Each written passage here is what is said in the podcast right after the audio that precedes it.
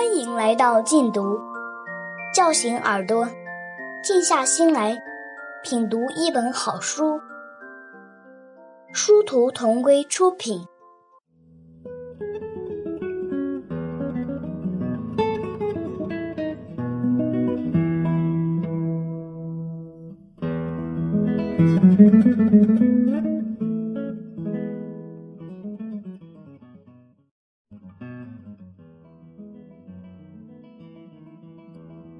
蓝色的海豚岛，美国斯奥台尔著，富定邦义，一部情节跌宕的女孩版《鲁滨逊漂流记》。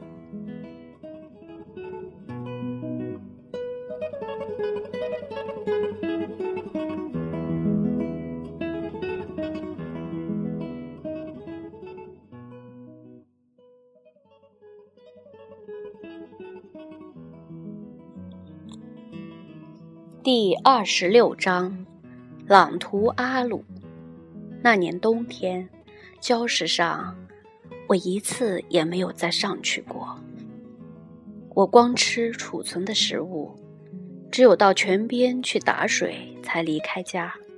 那个冬天，风特别大，雨也特别大，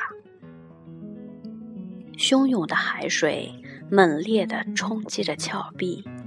因此，即使朗图还在，我也不会经常出去。在这期间，我用带压叉的树枝做了四个圈套。夏天，有一次我去海象居住的地方，路上看见一条样子像朗图的小狗，这正跟着一群野狗跑。尽管只是一瞥，我就能断定它。是朗图的后代，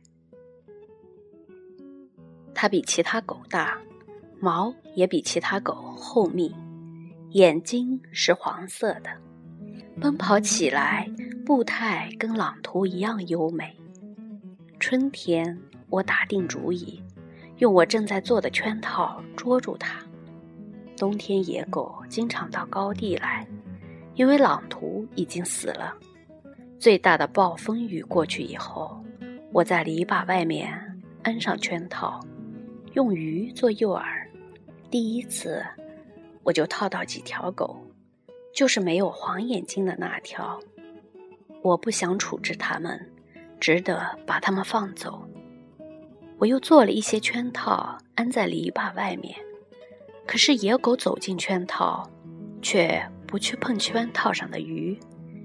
野狗捉不到，却抓住了一只小红狐狸。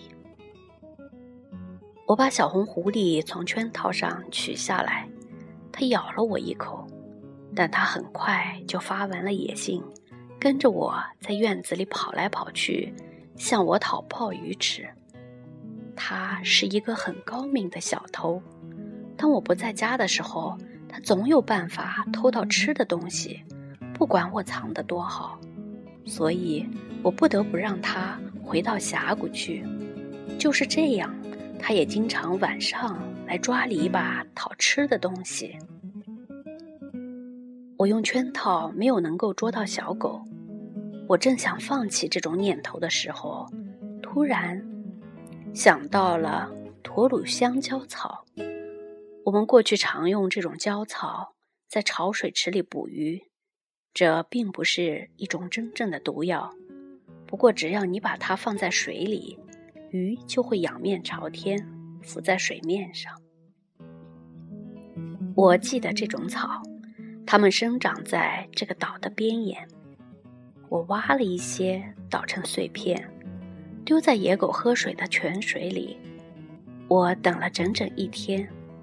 傍晚，野狗群来到了泉水边。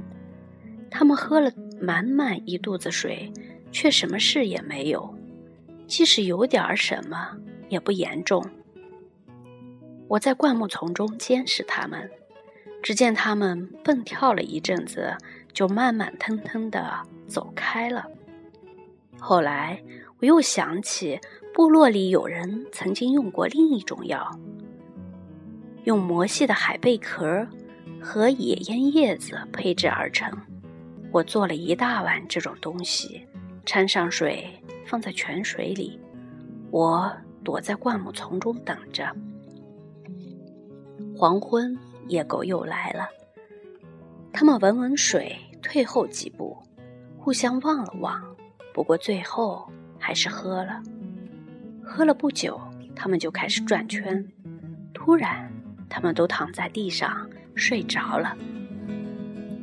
泉水边上躺着九条狗，在朦胧的夜色下，很难确定哪一条是我想带回家去的。不过，我总算找着了它。它正在打鼾，好像刚饱餐了一顿似的。我把它抱起来，急匆匆地沿着峭壁走去，一路上。都在担心它会在我到达高地前醒过来。我把他拉过篱笆下面的洞口，用一根皮条把他拴在篱笆上，还在他身边放了一些食物和淡水。不久，他就站起来啃皮条，他大声嗷叫。我做晚饭的时候，他在院子里跑来跑去。他嗷叫了一整夜，可是拂晓时，我走出房子一看，他已经睡着了。